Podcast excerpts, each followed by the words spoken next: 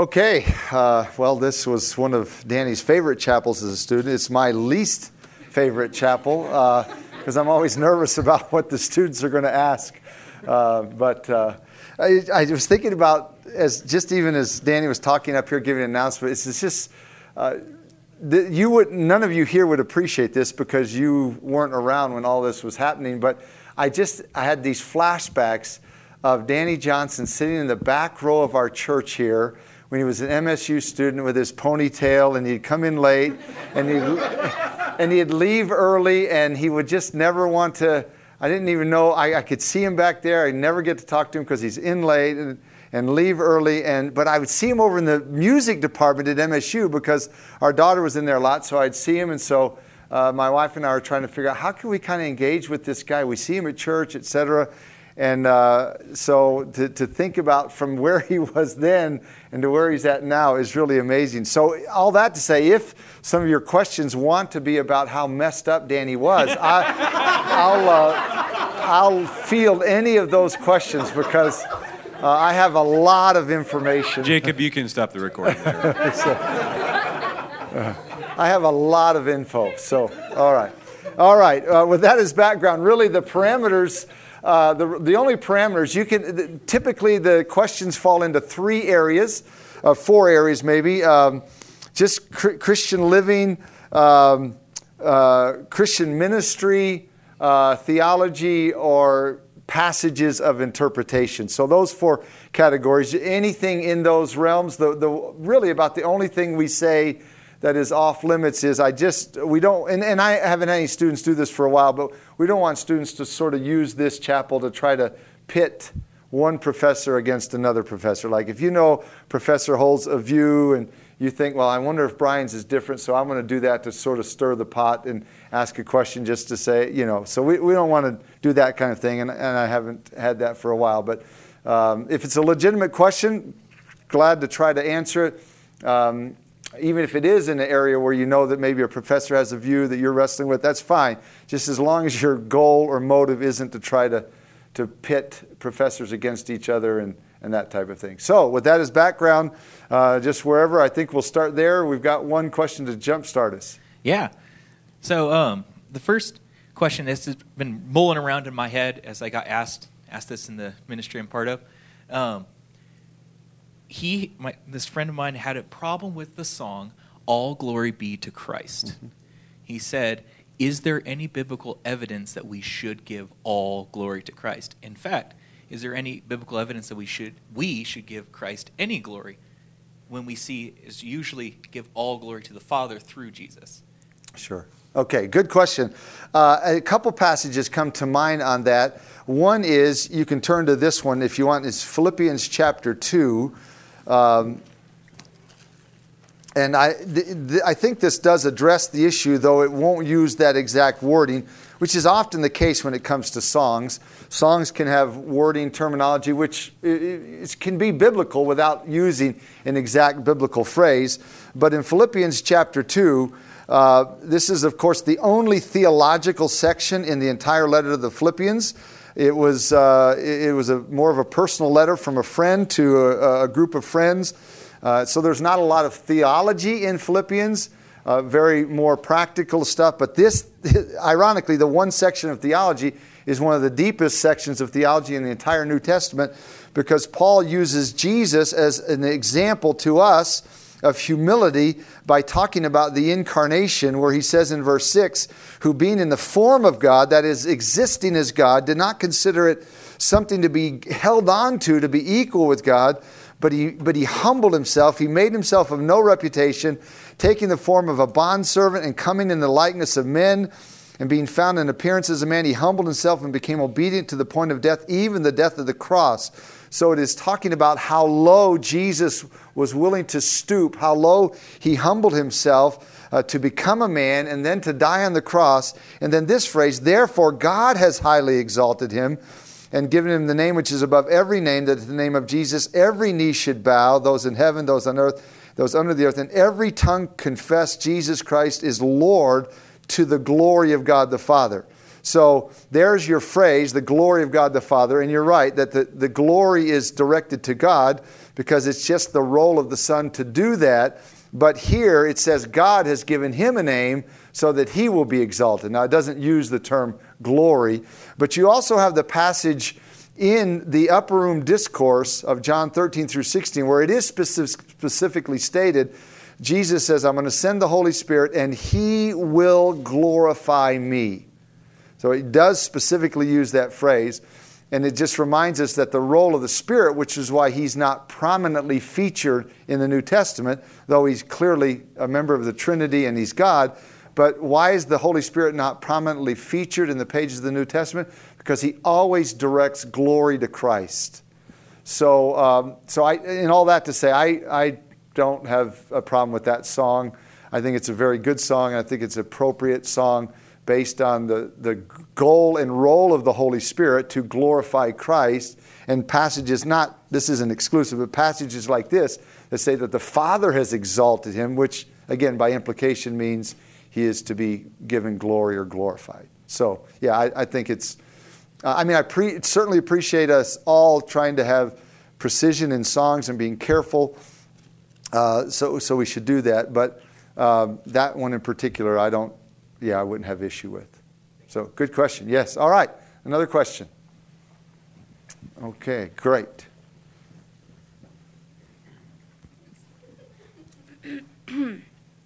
so, I've always questioned um, the plurality of um, in which God speaks in Genesis 1 26. Mm-hmm. Mm-hmm. Then God said, Let us make mankind in our image, in our likeness. And then he goes on to say, in 27, so God created mankind. So is that the first mention of Messiah and Holy Spirit? Would um, you say?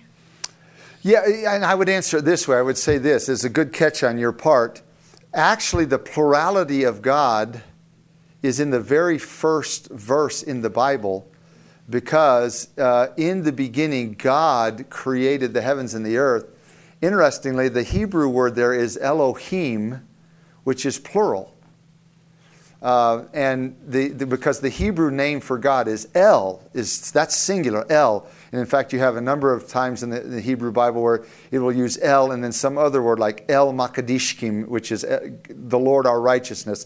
El Shaddai is a famous one because of a song a number of years ago, God the Almighty. Uh, El Elyon, Lord Most High. But the Bible opens not with El, in the beginning El, God created, but Elohim.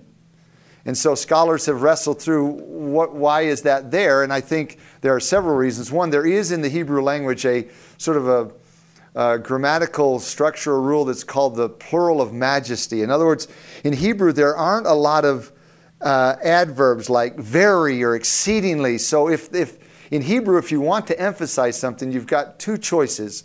One is you repeat it. So that's why we see like holy, holy, holy is the Lord God of hosts. Isaiah 6. That's a way in Hebrew to emphasize something. He's exceedingly holy because you don't have a lot of words like exceedingly, abundantly, etc.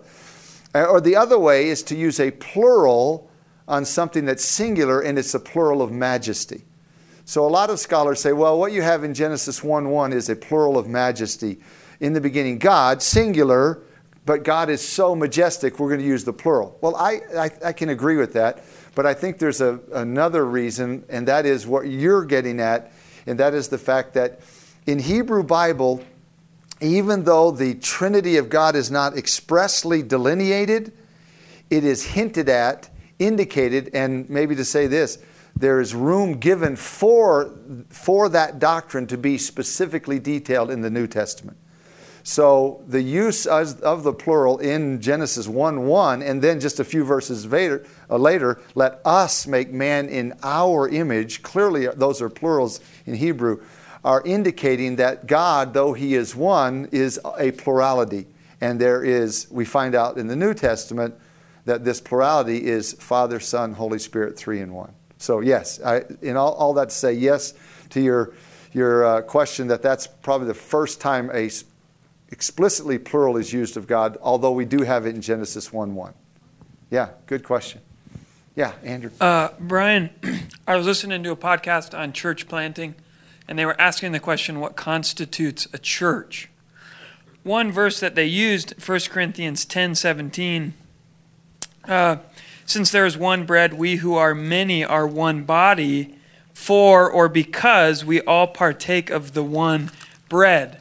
His argument was that what constitutes a church is when they take the Lord's Supper together. Mm-hmm. Uh, would like to hear your thoughts on that, as well as are there other scriptures that that this is when you know that you are a church, mm-hmm. uh, especially talking about like church planting, sure. whether that's foreign or local, but right, right. within that context. Sure. Yeah, this is a re- really good question, Andrew. And the, reformers wrestle with this a lot. Uh, in fact, I've done a lot of reading from the reformers on it because, of course, they're coming out of the Catholic Church, which they began to realize is really not a church not according to the Bible's definition because of the false theology, the, the false spiritual leadership, and all of that. So they're like, well, what is a church then? What constitutes a church? Interestingly, uh, some of the things that they delineated that they believed constituted a church, we may not think of. Namely, almost all of the reformers said one of the marks of a true church is the practice of church discipline. Well, interesting. There are a lot of churches today that don't practice church discipline at all. But for the reformers, that was a key mark of the church. So, uh, taking my cue from them, I would say that uh, just having believers together doesn't constitute a church because you can have a bunch of believers together for Bible studies or whatever, and they are brothers and sisters in Christ, but that's not a church. So, what are the elements of a church? And I would say that this podcast you're listening to, I think, is on the right track. I wouldn't limit it to the Lord's table. I would say it's really a church when the group practices the ordinances, i.e., baptism and the Lord's table. So that would be one of the mark, a mark of a church. Uh, another would be, according to what we see in the book of Acts, like Acts 14, that Paul and Barnabas went back through every church and established elders. So you need spiritual leaders so it's just a group of Christians together really doesn't constitute a church. There needs to be spiritual leadership. So again, the, the reformers said it this way, and I, I would largely agree with them that uh, what constitutes a, a church, the practice of the ordinances, i.e., baptism and the Lord's table, they would say the practicing of church discipline, um, the proclamation of the word, and then the presence of spiritual leaders. So at least, and maybe you want to add others, but at least those four elements tells you when you, it, let's say if you're going in as a missionary to a, a foreign culture where there's no believers. So just leading believers to Christ, you don't necessarily have a church. You have the start of a church, but then that group would need to have leadership, uh, continual preaching slash teaching of the word, um, be participating in the ordinances and practicing church discipline. So that's, yeah, follow up on that? Yeah. Uh, Hold on, Andrew. Okay. Follow up to that, they mentioned something about covenanting together. Mm, sure. uh, I don't know if that's a reformed, if that's what they're, if that's what they're basing it off of. Um, I didn't have a chance sure. to ask them. Where are they getting that idea, committing together like that, covenanting together? Sure. And they also were talking about that as forming a church as well. Sure. sure. A, a, mark of it, and right. I was just confused at where yeah. they got that from. Well, what it sounds to me like is that uh, they are uh, placing somewhat of an emphasis on church membership, uh, which is a whole issue in and of itself. I mean, um, church membership isn't foreign to the Bible in the sense that we know records were kept. Paul talks about in, in Timothy about not putting a widow on the list if she's a younger widow because she may remarry talking about the list of those who are supported. And we know that they kept records of numbers and some of those things. So there was clearly organizational structure in the first century. A lot of Christians sort of view the first century church as just hodgepodge, loose. No, they, they had order. They had, just like we were talking about earlier, they, but church membership is a little awkward because church membership is more of a practical tool in our day and age than it is a strictly biblical issue. I'm not saying by that it's not biblical, but the reason you don't have the biblical uh, instruction on it like some people give today is frankly, in the first century, church membership was inherent. And what I mean by that is listen, if you were a Christian and you lived in Corinth, guess which church you went to? There was one. I mean, it's the church at Corinth. So it's not like you could go down the street to the Baptist church or the Bible church or the community church or whatever. So that has been partly what has sort of forced this emphasis on church membership or covenanting together. That is, we are affirming that we belong to this church. It's more of a, and I'm not against church membership, but it's more of a, a tool in our culture to know who belongs to this fellowship. And also, it is helpful for elders. Um, where Peter says in 1 Peter 5 to the elders, shepherd the flock of God which is among you. That is, who are the ones that I, as an elder, uh, our elder board, who are we responsible to God for? Because people come in and out of our church all the time.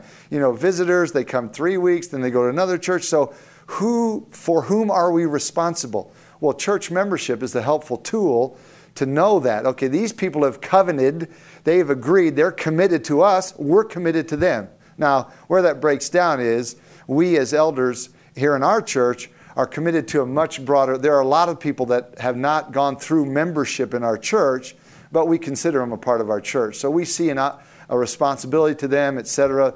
So that's where membership gets a little messy and kind of breaks down. But I understand the practical benefit of it. But my guessing is that whatever this person or this group you're listening to nine marks. I, I was going to say it before you said it. I knew it, was, it had to be nine marks because they have such a heavy emphasis on church membership. Yeah. Sure. So again, yeah. Got one over here, Brian. Yeah.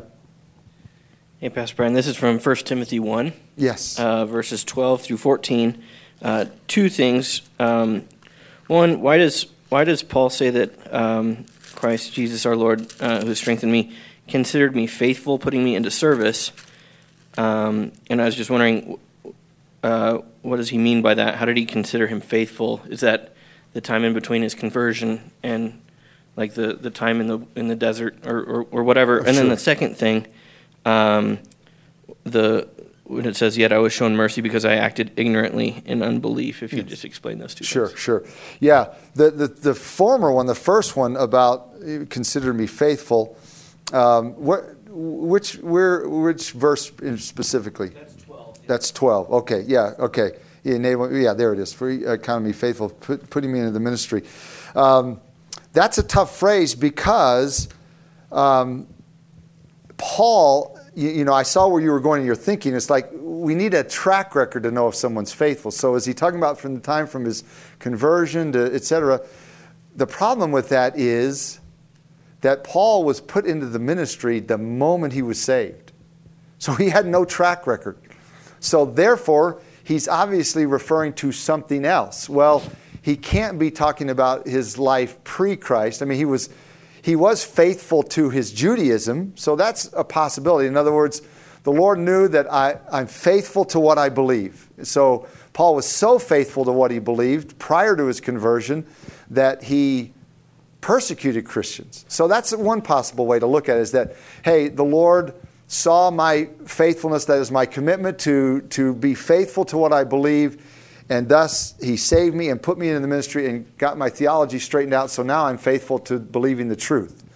Uh, the other possibility is just that it is, um, um, I don't know what word I'd use here, but just sovereign uh, omniscience that he was saying, uh, the Lord saved me and knew I would be faithful to him, and so he put me in this position.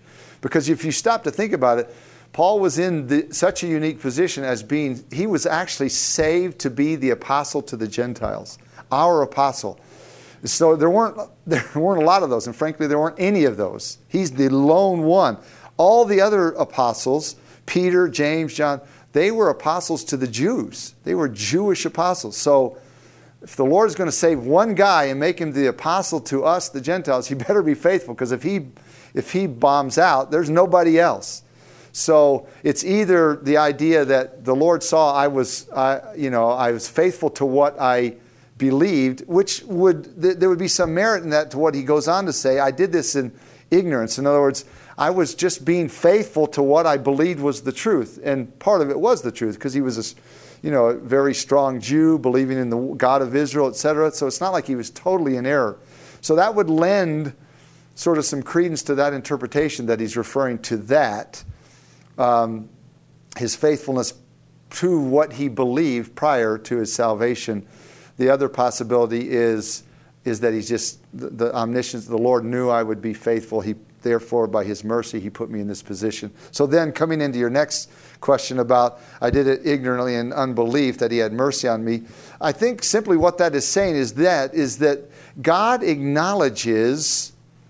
Uh, I don't know how to word this, Stephen, exactly, but God acknowledges where people are at, and there is a there are degrees of responsibility depending on what you know and what you don't know. The classic example I think of is uh, Matthew 11, 20 through 24, where Jesus, Matthew says, then he began to rebuke the, the cities in which most of his mighty works were done, and saying, Woe unto you, Chorazin! Woe unto you, Bethsaida! Woe unto you, Capernaum!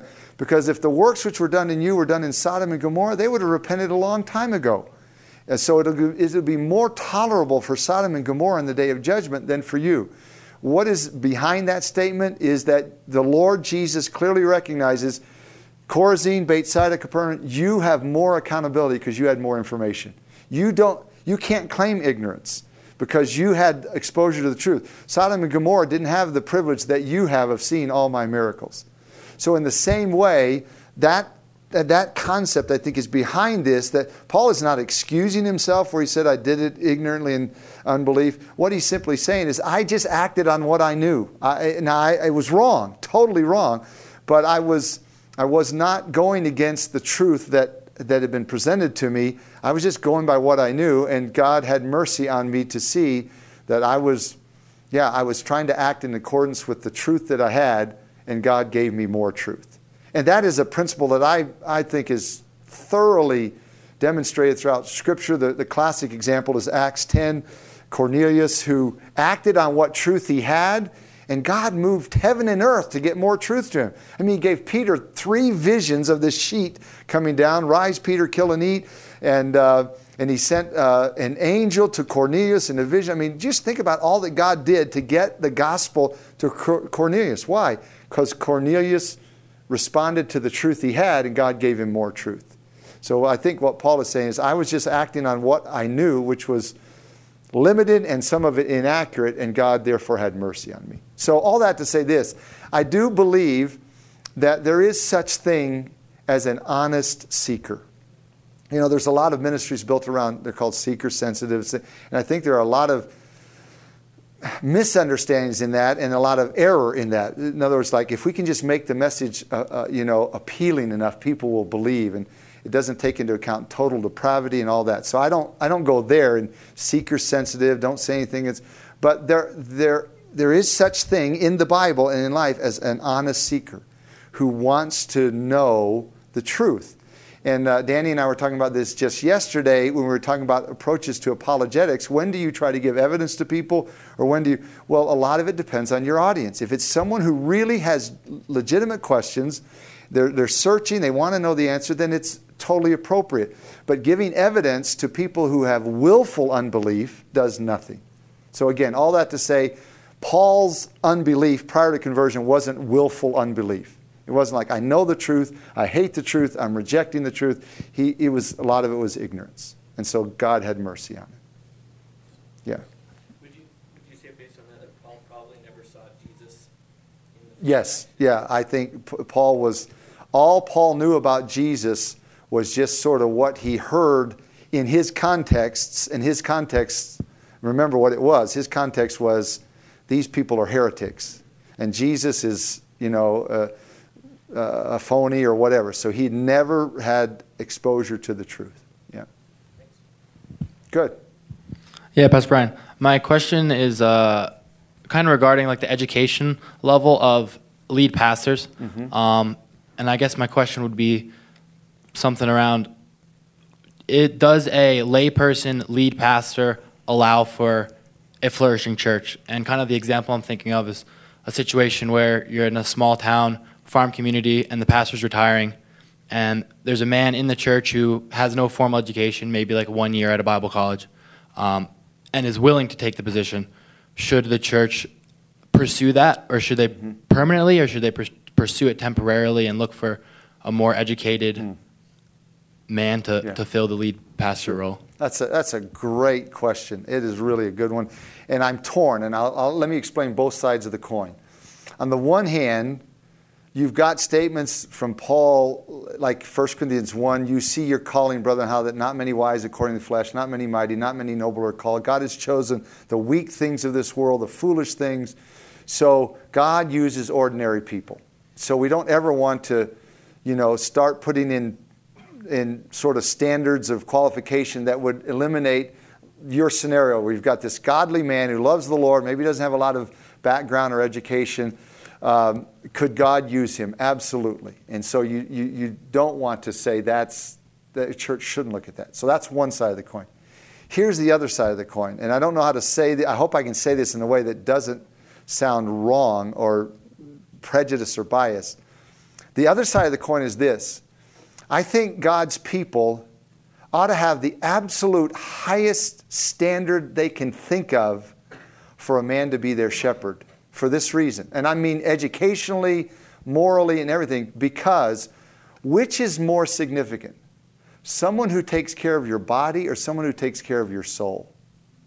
Now, think about what a doctor has to go through. Would you go to a doctor who said, Yeah, I went to med school, but I didn't really like it, so I dropped out. So, you know, uh, you know can you fix my defibrillation of my heart here? I don't, I'd run from that guy. I want the guy who's the sharpest, the, the most educated, not education of itself, but in other words, he's got the most knowledge on the subject, he's got proven track record. I, it's like, but the church, now I'm, I'm going to sound like I'm contradicting myself, but the church in general doesn't even think that way, and they'll just put anybody in the position and say, this man is going to take care of our souls but he has, has no qualifications compared to a doctor who's going to take care of your body. So that's the other side of the coin where I feel like um, that, that, so maybe, maybe this is the way to say it. For me personally, let me just get it away from. For me personally, I feel like as a shepherd, I ought to be as equipped and qualified and educated and not that education necessarily equips you, so that's why I'm separating, but but if I am caring for people's souls, and, and, and, Hebrews 13, 17 says, I will give an account, why would I do less than a medical doctor does to prepare himself to take care of people's bodies? So those are the, those are the two sides of the coin. And, and I don't, so I don't know really how to answer your question. So um, could a church do that? Yes. Should they? Yes. There are some circumstances where that would be, that would be appropriate especially if maybe in that scenario he happens to be the man who is the most uh, biblically knowledgeable, the most um, uh, theologically uh, informed, and, and, the most, uh, most experienced in walking with Christ and shepherding people. Well, then, okay, he's the most in the whole church, so it makes sense. He doesn't have a degree or have any, then okay, then you would, you would do that. But I think you do that always with the recognition that you want, and I just said he was the best guy, you want the best guy you can get in there, not for pride reasons or not for any other reason, that there's nothing on planet Earth more significant, significant than caring for someone's soul. I don't care you, what, what other occupation there is.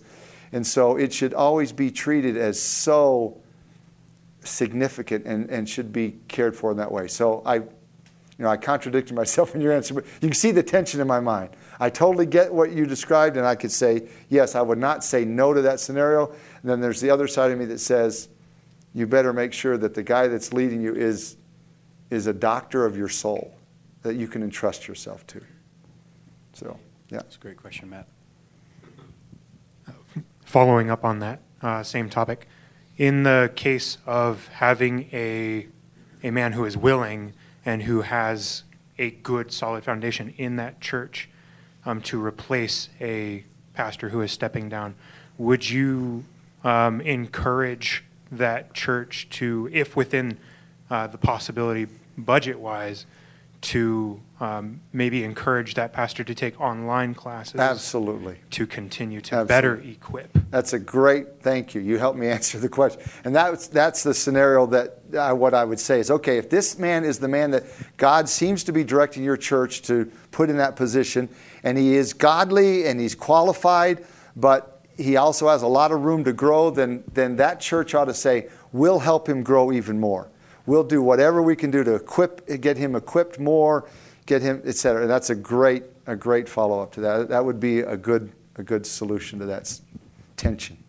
Yeah, yeah. That's, Um, question on the topic of tongues Mhm. um, and trying to sort through understanding what it was, what Sure. it is, what it's for, and all that. I'm curious how, how to understand uh, two passages um, together, uh, reconciling them. Uh, the first would be in Acts 2, Pentecost, where um, uh, speaking in tongues than the people hearing them in their own language. And then in 1 Corinthians uh, 14, 2, um, Paul's saying, um, the, the one who speaks in a tongue speaks not to men, but to God, for no one, no one understands him, um, but he utters mysteries. So, Sure. how do you understand Sure. those, those Yeah. two working together? Great, great question there. So, first of all, and I'm glad you referenced Acts 2 because it is the passage of primary reference. That's a, it's a term theologians use to describe the first time something is addressed in the Bible. So, like if you're going to address marriage, you go back to Genesis because that's the passage of primary reference where God instituted. So, you start there before you go to Ephesians 5, Colossians 3, etc. So, with this topic, the gift of languages, you start in Acts 2. And in Acts 2, as you've indicated, what seems to me at least to be pretty clear is that what they were doing is they were speaking in languages. Dr. Luke even lists the languages. I don't know how you can get around the fact that they were speaking in languages. They weren't speaking in gibberish or uh, so it was it was unknown language in the sense they didn't know it, but the people hearing them knew it because they said, "Oh, listen to them." They're, they're extolling God and they're, they're magnifying the mighty works of God. Well, how did they know that? Because they understood what they were saying. So uh, that is so key to start there in Acts 2 that the gift of tongues. In fact, I wish, how I wish, that the King James translators in 1611 would have just used the word languages there. Because it is the Greek word for languages. Now, in defense of them, I understand why they didn't, because in 1611, the word tongues meant languages. In other words, even you go back to an old hymn like, Oh, for a thousand tongues to sing my great Redeemer's praise. What is that song saying? It's saying, Oh, I hope that a thousand different language groups all come to know Christ and sing Him. In other words, I long for people from every language around the world to know Christ. So, oh, for a thousand tongues to sing my great Redeemer's praise is a, is a prayer, a wish that many language groups would know Christ. So, in defense of them, they used the word tongues because that was in 1611 the same as saying languages. It's not the same for us today. But because the King James translators used the term tongues, most of our English translators, knowing how controversial this subject is, and listen, this is a part of translation, gang, you need to understand that. Translators know where the hot buttons are and they stay away from them because I'm not, I don't want this to sound worse than it is, but they want you to buy their Bible. In other words, if you buy, if you get a translation that irks you, you're not going to buy it. So, for example, when it comes to baptism, the, Greek word baptizo is not even translated in our English Bibles because baptism is so controversial because infant baptism and sprinkling and immersion. So, what do the translators do? They don't translate the word, they just transliterate it and call it baptism, uh, baptizing, which is just a transliteration of the word. So, all that to say this when the King James translators use the term tongues, and then you start doing more modern English translations, the modern translators know this is a hot but- button. This has been that way since like 1960, is when, when all of this started becoming real controversial. So, therefore, our modern English translations will not go with the word languages, they go with the word tongues. Almost all of our English translations use the word tongues.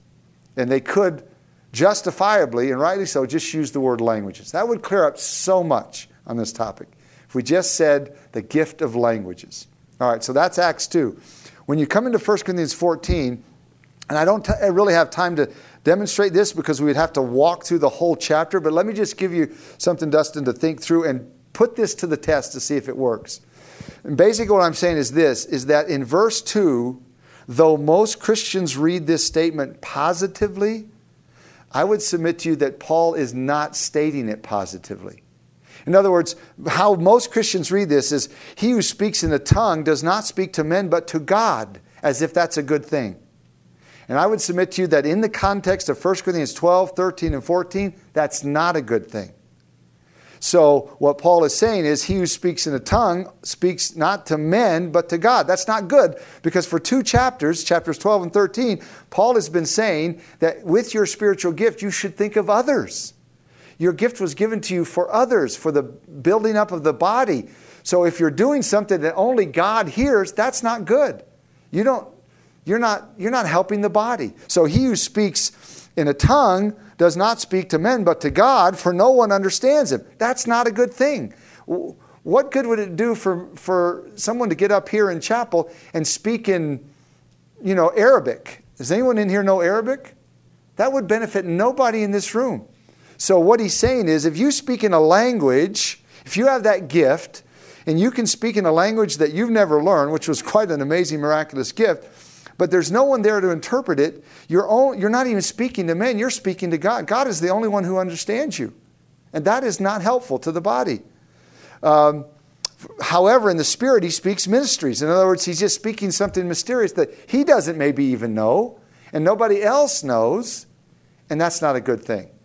So, this verse is commonly used to promote and support like private prayer language. You're just speaking to God and you're not speaking to men. But 1 Corinthians 14 is not about private prayer language, it's about edifying the body with your spiritual gift. That's this entire section beginning in chapter 12. So, even also, a few more verses uh, down in verse 4 he who speaks in a language edifies himself. Now, again, most Christians take that in a positive way.